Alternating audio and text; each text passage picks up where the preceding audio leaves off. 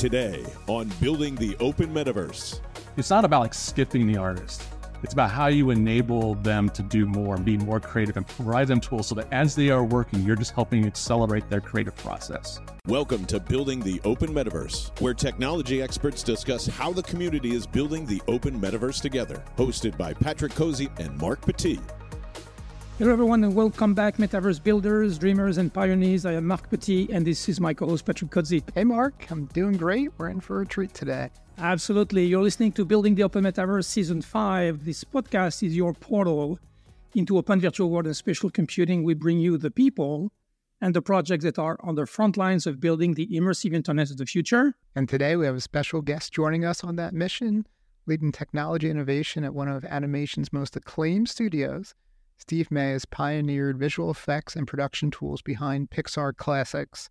As Chief Technology Officer, he now spearheads development of cutting edge pipelines with USD, or Universal Scene Description, and is leading the transformation of USD into an international standard of chair of the newly created Alliance for AO, USD.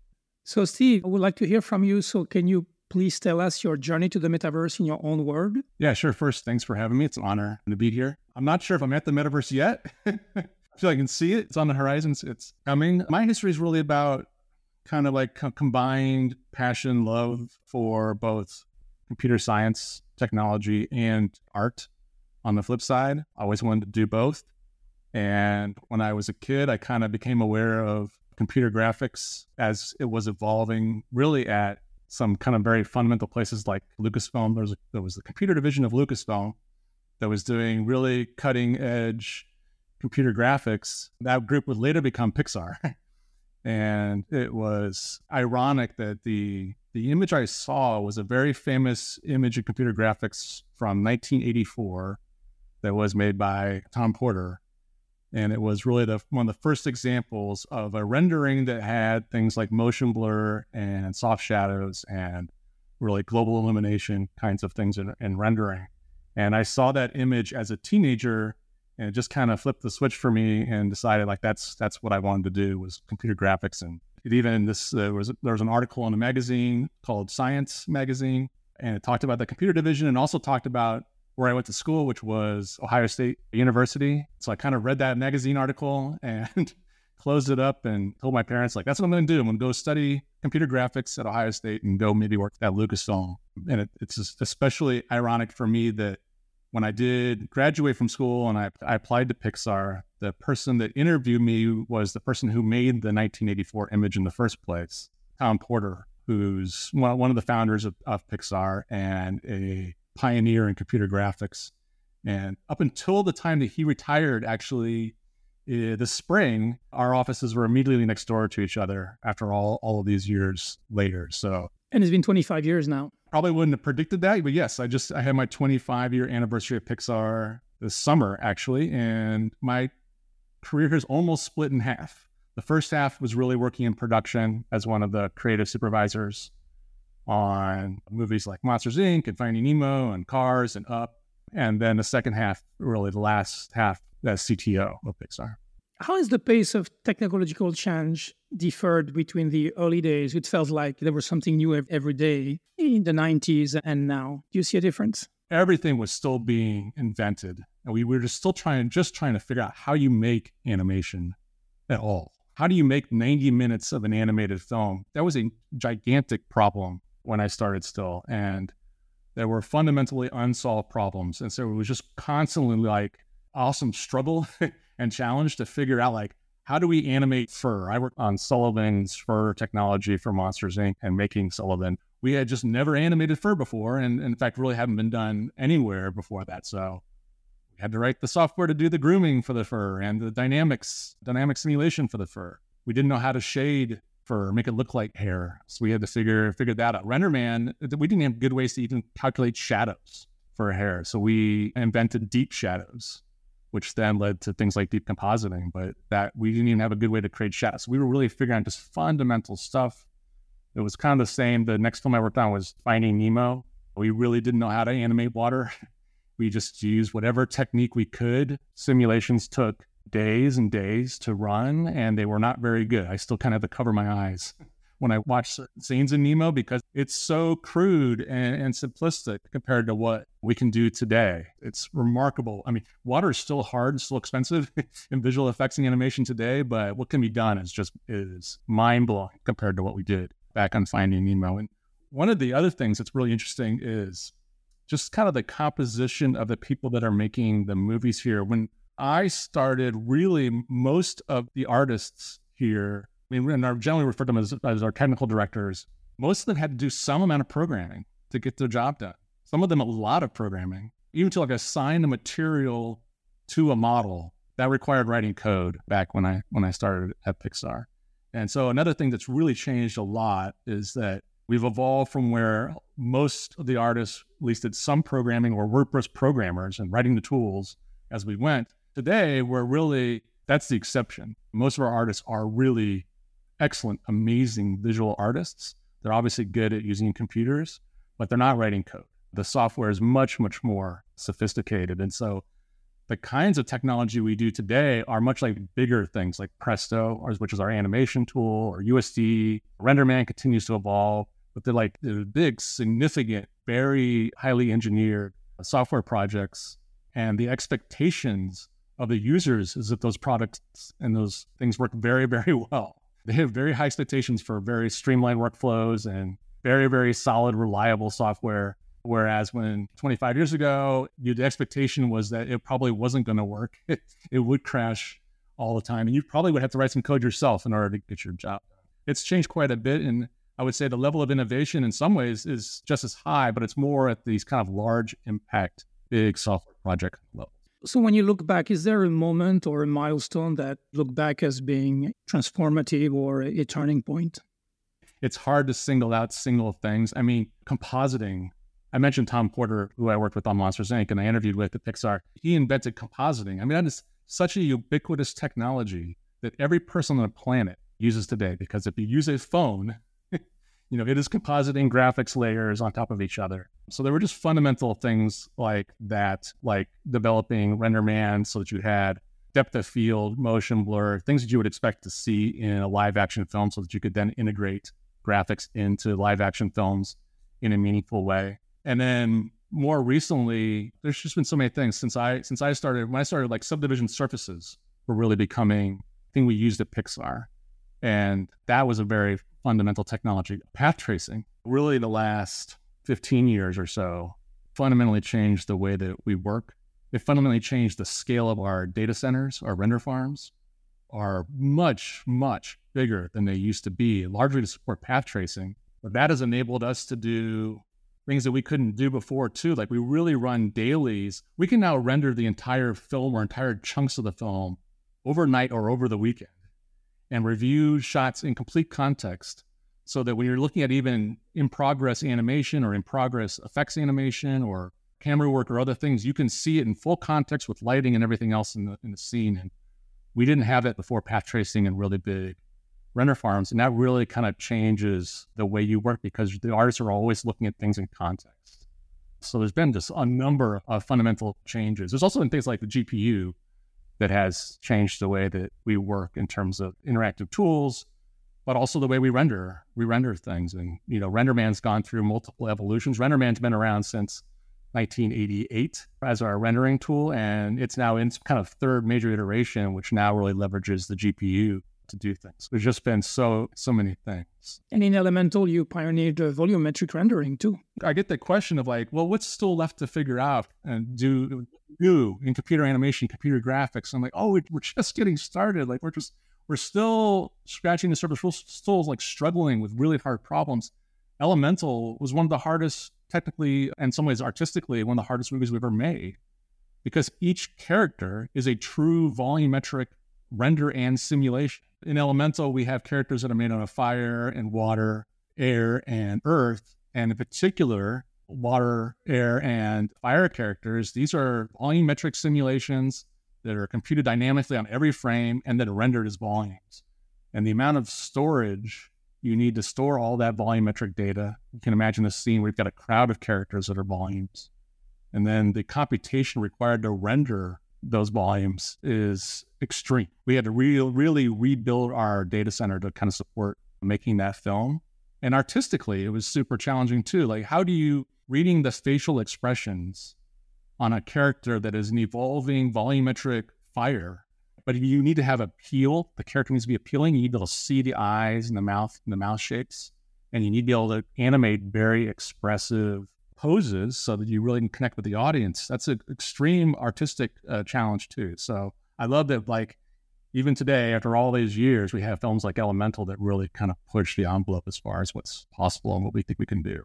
I mean, when you look at making a film today, how are you balancing the supporting the production needs versus those longer term R&D initiatives? It's a challenge. It's a challenge. I mean, one of the things I would say that is unique and awesome about being a technologist or software developer at Pixar is that you make really like state of the art software for a very small number, like a few hundred of the best animators in the world. And you're not making software for thousands or millions or billions of people. You're making it for a few hundred. They're the very best at what they do. And by the way, their office is right next door. you will hear about it if the software is not great, but also like that ability to sit next to an animator and learn how they do what they do and then kind of in real time work with them to solve problems and evolve the technology is super special. The downside is that that connection that's amazing does make it hard to carve out projects that are not being driven by the the active productions, the active films. We do balance it. We do balance it. We mostly we're a movie studio. Our job is to make the film, so we mostly will drive things based on what the movies need. But then, for example, like we mentioned USD, uh, Universal Scene Description. That is a project that we carved out because we identified that as a long term problem that we wanted to solve within the studio. The movies were then we're not asking for that at all. I had to cajole the first show to use it to kind of take it because that was not driven by them, but it was a priority for us at a studio level. And so it's, I guess the answer is we just try to build that into our project planning. And it's really hard, but it's also the fact that it's hard is what makes it so much fun to develop technology at a movie studio. How has your technical team evolved over the past years? I mean, do you recruit differently? What's what's the kind of profile and that you're after? There was a time when I probably could have been a, a developer in our software teams. You know, I had I did have a software education and did write a fair amount of software, but the the level of sophistication of our software engineers is so much higher than it used to be. I mean, writing a GPU based path tracer in today's world, you know, for major animated feature film or visual effects production like the RenderMan requires a very high level of skill, knowledge of computer graphics and software engineering ability. And we see that not just in obviously in RenderMan, but in, in our animation system in Presto, in USD. And so I'm just I'm blown away by the skill level of the software engineers that we have. I think that's the biggest change. Otherwise, I think in many ways things are similar, especially in the way that we we try to make sure that engineering and, and animation production are really close with each other. Steve, I want to ask you a bit about the leadership and culture side of the house. So, as you know, uh, last season uh, we had Pixar co-founder Ed Catmull on the podcast, and we love his book Creativity Inc. So, actually, at Cesium, every new person who joins we give them a copy of Creativity Inc. We say, hey, this is kind of how we aspire to act. So could you, you know, tell us about leadership and culture nowadays at Pixar? We refer to that book often here still. And Ed still stops by on a fairly regular basis. And and if he does, there's a line of people willing to ask him questions and get his input. The thing about the culture of Pixar, and I mean, Pixar was is, is over 40 years old as an as an entity.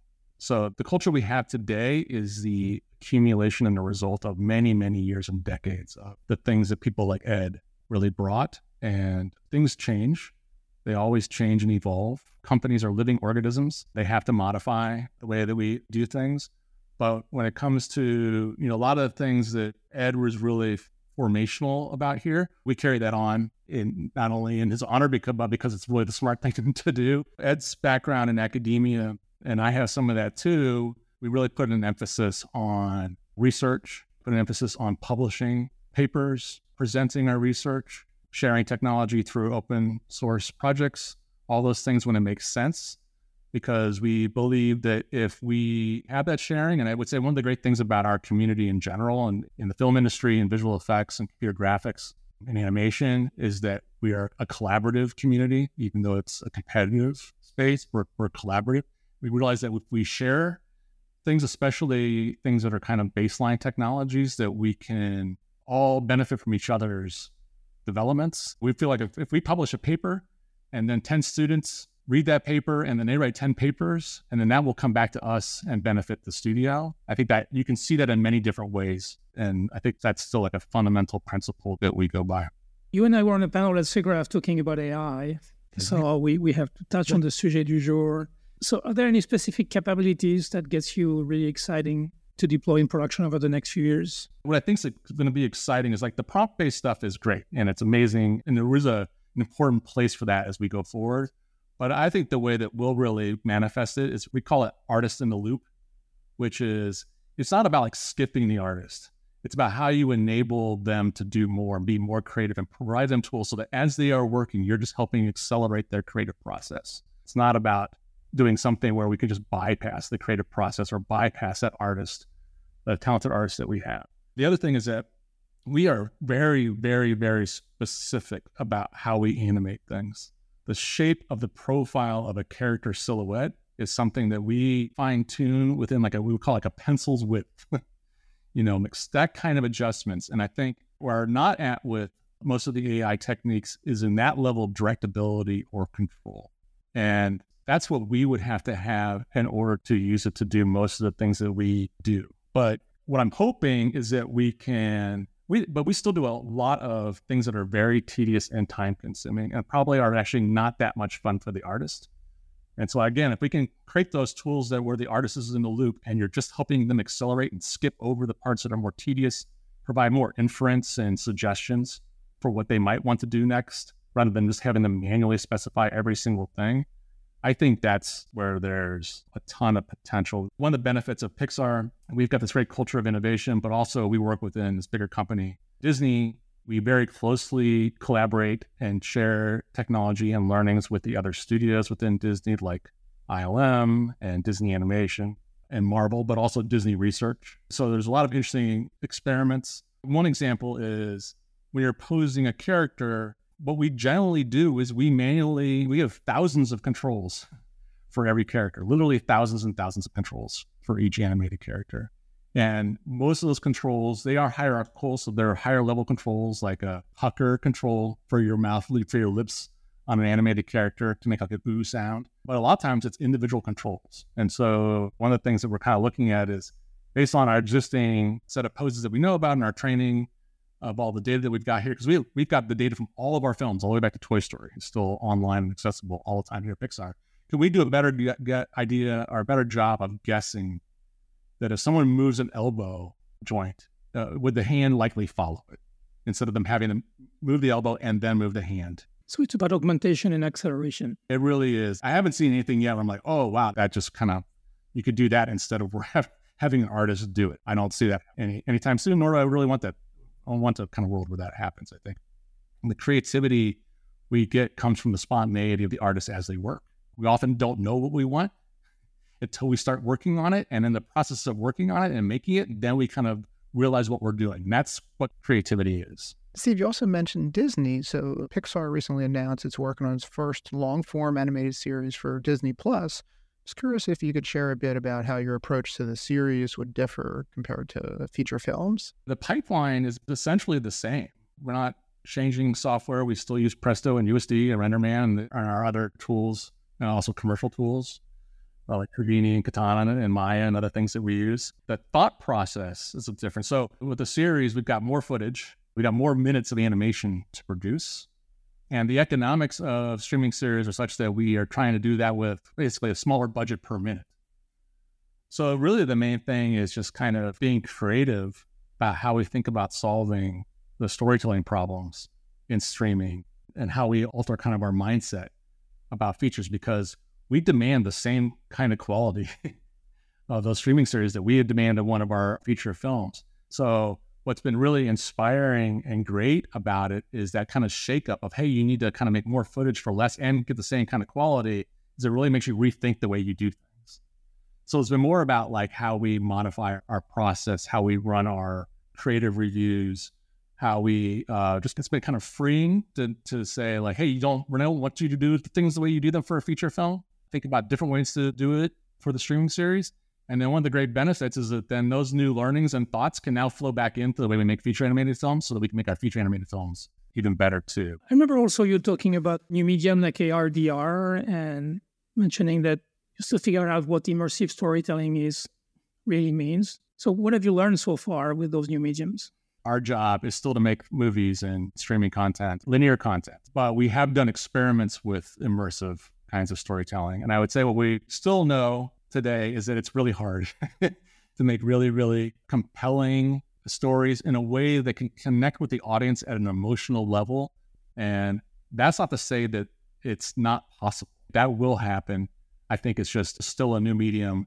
We're still figuring it out. It took us a long time to figure out how to do that with movies too. And the potential, I think, for especially for Pixar and for Disney is really compelling fans of our movies and uh, Disney content in general, they are they're really big fans, and they really want to continue after they've watched a movie. They want to kind of continue to connect with the stories and connect with the worlds and connect with the characters. And you kind of see this in the the devotion to the things like the theme parks, things like consumer products, even Disney theatrical, the stage plays and musicals Disney does. So it feels like it is such an opportunity for a company like Disney and studios like Pixar to continue to engage with the audience after they've seen the movie and in a completely different way. I don't know really any company that could do that better because we already have immersive things. They're called the theme parks. so like we kind of Disney really kind of knows how to do this. We have these great stories. We have this great legacy of characters and, and worlds and so like the next just seems like the obvious thing is the next step is to bring in like interactive 3D immersive content and connect all those things together in a way that I think would be really fun for audiences and would make a lot of sense for the company. But it, it's early days and we're, we're, we're, kind of figuring that stuff out. But I think the potential is super exciting. I think I saw Bob Iger on stage at the launch of the Apple Vision Pro everybody did. I was actually the only outside uh, person from Apple present at that announcement. So, do you think that device, or maybe maybe not the first one, but this kind of device has the potential to be transformative? That device is very impressive technologically, and and, and Apple has a track record of making platforms that that gain wide adoption by audiences. So I think all of us that are interested in immersive content are, I think, optimistic and hopeful that again we're moving along this path to where we can really have that kind of content be more available to a broader audience. And I kind of, since, you know, we're talking about the metaverse in this podcast, and I think about the metaverse is really about like getting 3D content, either creation or consumption, beyond the walls of computer graphics experts and people that do effects and animation and gaming and into, like, I would say, regular people's hands in air quotes, like our friends, our family, people who all don't nerd out on the stuff, same stuff that we do. That's that's what it's about. And so feels like we're on that path. The things that were shown in that keynote were, were very exciting, both from both from Apple, but also the the ideas of the things that, that were shown in the part with Disney, I think, kind of give a window to what like look like. Steve, I wanted to ask you about real time in general, right? So you talked about all the advancements to production and GPU path tracing how do you see a real time 3D, you know, in a complex pipeline like Pixar's? Two sides of this. In one way, is like we're like the opposite of real time. because we still make like we make movies and we make streaming content and that's basically a recorded format so even though it plays back at 24 frames per second or 30 frames a second or we could take as long as we want to make each one of those frames because it's recorded and our renders today i mean they it sounds ridiculous but a single frame of one of our films can take tens of hours, sometimes hundreds of hours per frame to compute the final quality. There were frames in Elemental that took hundreds of hours per frame. On one hand, that's like, like we're like the opposite of real time. On the other hand, that's what, how we want our artists to work. I mean, artists want to, you don't want to wait for a result. You want everything to be interactive. Most of our pipeline has gotten very interactive or real, or you could call it real time. There's still aspects of art in general, rendering those spinal quality images is not clearly not interactive, although we're working on that really hard with RenderMan XPU and making some big, some big strides there. So things like lighting are still not real time. Some forms of simulation, like cloth, complex cloth simulation, are not real time. But we worked really hard to make advances and innovations so that the feedback to the artist is interactive and real time as possible, because that just, again, it's just another way to enable more creativity, make a better creative process. It's hard to even explain to some people who don't, who haven't used simulation software or complex lighting software to understand that you have to wait to see the results of your change. So I've I've I've equated it to like imagine like you're playing like a guitar and you you strum a chord, but you don't hear what it sounds like for a couple of minutes and then you have to like say, oh, okay, that's not what, how what I want. I'm going to change it. And you strum another chord, and I have to wait again a couple of minutes to see the results. And clearly, that's not ideal. So we're working really hard. Know, we talked a little bit about AI. Besides things like generative AI that actually can produce some kinds of content, machine learning in general has really opened up a lot of things for making much, much faster renderers and much, much faster simulations, character rigs, and other things like that. And so we're really seeing benefits from that already in significant ways that give us much, much faster real time feedback for our artists and animators. Well, let's switch gear a little bit and talk about another topic. So, Pixar has a very long tradition of uh, contributing and even releasing open source software, OpenSubdiv, USD, of course. I think you did you initiate Open Timeline IO as well? Technically, you could go back to the RenderMan interface specification, which was published in the 1980s. That was really a, a, an open, uh, uh, not, did not necessarily succeed as a very broadly adopted standard, but it was an openly published uh, standard. But in the kind of the, in the modern modern time, yeah, OpenSubdiv was the first, and Open Timeline IO is our most recent open source project. So, how do you determine what needs to remain proprietary versus what gains from being shared? Uh, we have a variety. We have a range of technologies here, and RenderMan is a commercial product. USD and OpenSubdiv and Open Timeline are open source projects. There are even some things that we might keep as just proprietary trade secrets, etc. I think well, the approach that I take is to look at each technology and we think, what is the best way to use this for the most benefit to the company? And that's what determines how, how we apply it. So in some cases, the best route with the technology is to publish a paper on it because we think that'll give us the most benefit back. Again, I mentioned earlier, like students read that paper, they do research, and then that can come back to us as a benefit. In other cases, it is to keep something proprietary. And in other cases, the benefit is to open source. And that's really just based on like what will give us the most strategic value. The subdivision surface technology was an is an interesting case study because that was our again that was our first one, and we created the subdivs for short. We we created that technology. Actually, Ed pioneered that with Jim Clark originally in the 1970s, but it wasn't until really the 1990s that we kind of came up with a more practical formulation of it and papers were published. Tony DeRose published an excellent a paper on it. We found that even with that paper and all the detail that was in it, it was hard for others to implement it exactly correctly and to match the way that we used it internally at Pixar. So it would be great because it would be adopted and, and someone had incorporated into some software that we would use, but it'd be slightly different than our answer internally or what RenderMan would produce. And if you rendered the same mesh. And we realized that we weren't really getting the full benefit of the technology. We, what we wanted was all the other software that we buy that's commercially available to do it exactly the way we wanted to do it. So we would match our internal software. And the best way to do that was to provide a reference implementation.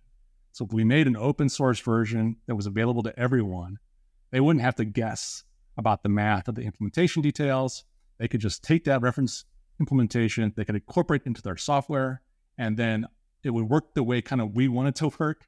Everything would match between different software applications, whether they were external ones or internal ones. And that was where we would get the most benefit from the technology. And so that's why we open sourced it.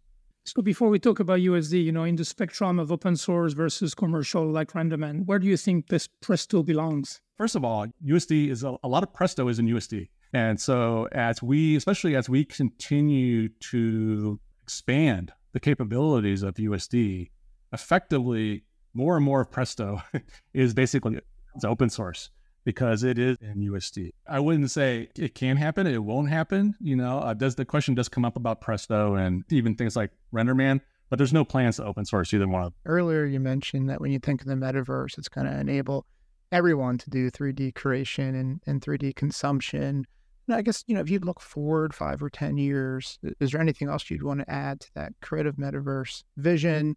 And then how you think USD and other technologies could enable this? Obviously, we're big believers in USD. And I do think that could become the common currency of the metaverse. Like that is the way that we will exchange 3D content as we go forward. Again, I, I think it's such a broad potential set of applications that we talk about when we talk about 3D content in, in the future. It's a little bit hard to put a pin in the bigger concept and impact. I think from a Pixar standpoint, I think more about the potential for storytelling and connecting with audiences. And that really means making it something that is accessible. And things like USD and open standards are key to that, but accessible to a wide audience. You're making it accessible to a wider audience of creators. And I think whether those creators are within Disney or Pixar or out elsewhere, we'll figure out really exciting ways to use immersive 3D content as a storytelling medium. We'll start to really figure it out. USD is being used for real time and many interactive applications. Did you ever expect that? I mean, you've, you've done a good job telling us you guys do movies, you focus on making movies, and now we see USD at, at the heart of real time platforms. So, what does it mean for you guys? We expected it would get, USD would be successful and within the film industry. We, we feel pretty confident about that, including for, you know, I mentioned before even that our tools, we have a lot of interactive tools that leverage USD in house. Even our animation system can run in real time if you simplify the scene enough. But I really did not anticipate it going kind of beyond the film industry. That's been a really pleasant, exciting surprise is to see the interest and adoption in industrial applications in areas that, you know, I, I think, Marc, we did a podcast or sorry, a panel last year where we have really people from completely different companies and, and industry, including car manufacturers, and home retail hardware stores. and it's like, wow, that's, you know, that's, it's, uh, that's, we did not anticipate. And that's super exciting. You know, I think there's some fear like that could fragment or dilute our use of it for film. I think that's a reasonable thing, that, reasonable thing to be worried about. But I, I think in, on the optimistic view, I look at how all those other interesting worlds and applications and industries could feed back very interesting technology back into us computer graphics has a long, long treasured history of adopting science and technology from other fields and incorporating them into the ways that we do computer animation. For example, like dynamics and simulation is a prime example, but also just rendering and you know, pulling from fields like optics and other areas. And so I see that as just an enormous opportunity that other companies will will think of ways to use USD that we never envisioned, and that will benefit us. I feel like it's such a it feels like a real honor and validation of a technology when it gets used in ways that you didn't anticipate. And I think that's so satisfying to see see it being used uh, in ways that we never really would have, have guessed. One of the magical parts of USD is enabling that collaboration at scale. Could you tell us a bit about how it works? There's multiple, I guess, axes of, of how it enables collaboration. One aspect is just there's been a great focus by the engineering team on performance and making sure, for example, that you can load and manipulate and edit very complex scenes very, very quickly and interactively. So that's that's one aspect. But I would say the biggest aspect is the way that it basically allows you to aggregate and assemble scenes from a collection of individual USD assets. At Pixar, we have many people working on a given shot in a given scene at the same time. And what allows you to do is USD allows you to kind of compartmentalize the work into layers. And in the same way that when you edit one layer in, in an image editing software like Photoshop, you're not breaking the other layers. That's kind of how we think about animation and, and building our films here is that we have artists working in different USD layers and they can do their work. But at the same time, you can see what the complete scene looks like by compositing all those layers together and seeing them in context. And that's really, I think, the the key for collaboration is the way that from the very get go, because it's based on USD is based on technology that we've been using to make movies for many decades preceding the creation of USD. And now it's all about how do you let a lot of artists work on the same content together and build very, very complex worlds and 3D scenes. And I think the most fundamental part of that is the ability to layer and then also, you know, reference or pull in other models to make one aggregate scene from a bunch of individual parts. It's the ultimate divide and conquer. If you're making a very, very complex scene, you don't have to think about it as one entity. You can break it up into individual small pieces, and those small pieces can all be edited, manipulated, and created by individual artists and then combined together in a very efficient way. You are the chairman and co founder of the Alliance for OpenUSD, which was created uh, a few weeks ago. So tell us about the charter of the organization and your goals. The goal is to evolve, kind of think. So USD is on this this path. And we've talked about like the impact, and it, it will become, I think, the currency of the 3D content going forward. The next step on the path, the open source project we open sourced in 2016. It's been available for quite a while. It's been in use at Pixar since Finding Dory Fell, the first movie we used on here. Along this path of developing it, using it, open sourcing it, getting industry adoption from it, the next step is really try to make it into an international standard, a formal international standard. That's really the core goal of the alliance is to evolve USD into an international standard so it can become that currency we all kind of hope that it will be and that we need for interchanging 3D data in the future. It's pretty simple. That's what it's about. Have you guys started to work on that? The core working group, which specifically it is charter, is creating the specification, is just getting up and running. So exciting things to come. And Steve, are there any just parts of the roadmap or ways that you're hoping that that new partners will help contribute and evolve USD? Applications in like architecture, construction, industrial applications. Those are ones that are very interesting and not Pixar's expertise. So I, I'm looking forward to just seeing the things that come from those other areas. That would also include, I, I should also add to that, like interactive components that you would be interested in for immersive stuff or games. Internally, though, even at Pixar, we still have a lot of things that we want to add, contribute back into USD, including animation curves, including things like rigging for characters, which, by the way, also requires having some sort of ex- execution system. So we're very busy right now on both the animation curves and the execution system to kind of lay the foundation for really the next generation of the kinds of content you can make in USD, and in particular, as far as like animated characters, avatars, and that kind of content. Steve, I wanted to ask you one last topic. So you were talking about all the papers that Pixar has been publishing, how that's great that students get a hold of them and do additional work. Also, I'm sure an amazing recruiting tool. As you know, I used to teach in the graphics program at University of Pennsylvania. Many of our students have went to Pixar. I'm doing everything I can in the Philadelphia area to help build graphics presence with all the other universities. Do you have any asks for things that you think uh, you'd like to see in graphics programs at university level? Well, first of all, thank you. Penn's been a great source of talent for Pixar over the years. I think the main thing, the thing that I always, if I talk to, to people at different universities or colleges, is finding ways to interject the art and technology together. So if you're a computer science professor, find ways to connect with the, the you know the College of the Arts at the university, or to, to bring to bring in students from other areas. Not even traditional art, but it could be music, it could be drama, it could be uh, other forms of art like that. I still feel like that's where the magic I don't know sauce is is in is you know Steve Jobs, founder, original CEO of Pixar, like was big on that intersection of technology and art, liberal arts and that's where I think there's just an enormous amount of potential there as we go forward, especially as technology becomes more sophisticated and more advanced. It feels like it's increasing at an ever greater rate. Having the, the sensibilities of liberal arts and, and artists involved with that, I think, is really important to us as a society.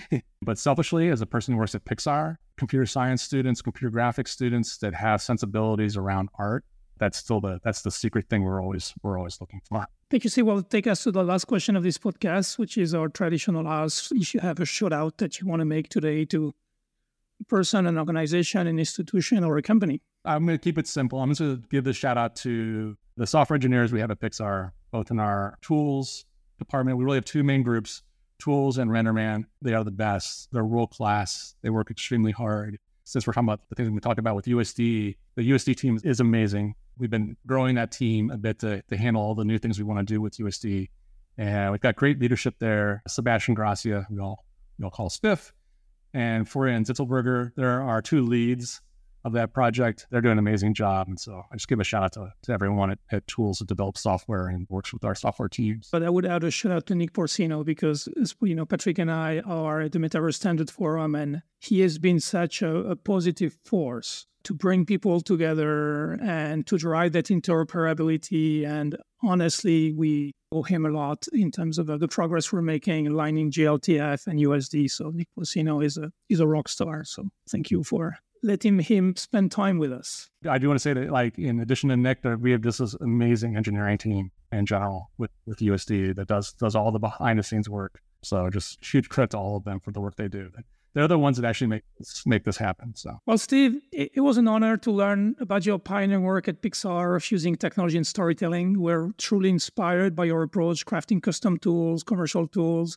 open source projects to enable the magic of filmmaking. And your passion for blending engineering and creativity is really truly remarkable. So it's remarkable to see you lead the creation of a standard that might be the foundation of the immersive and spatial internet of the future, that open metaverse that we all talk about. So Fantastic job. Thank you very much for being with us today and Godspeed.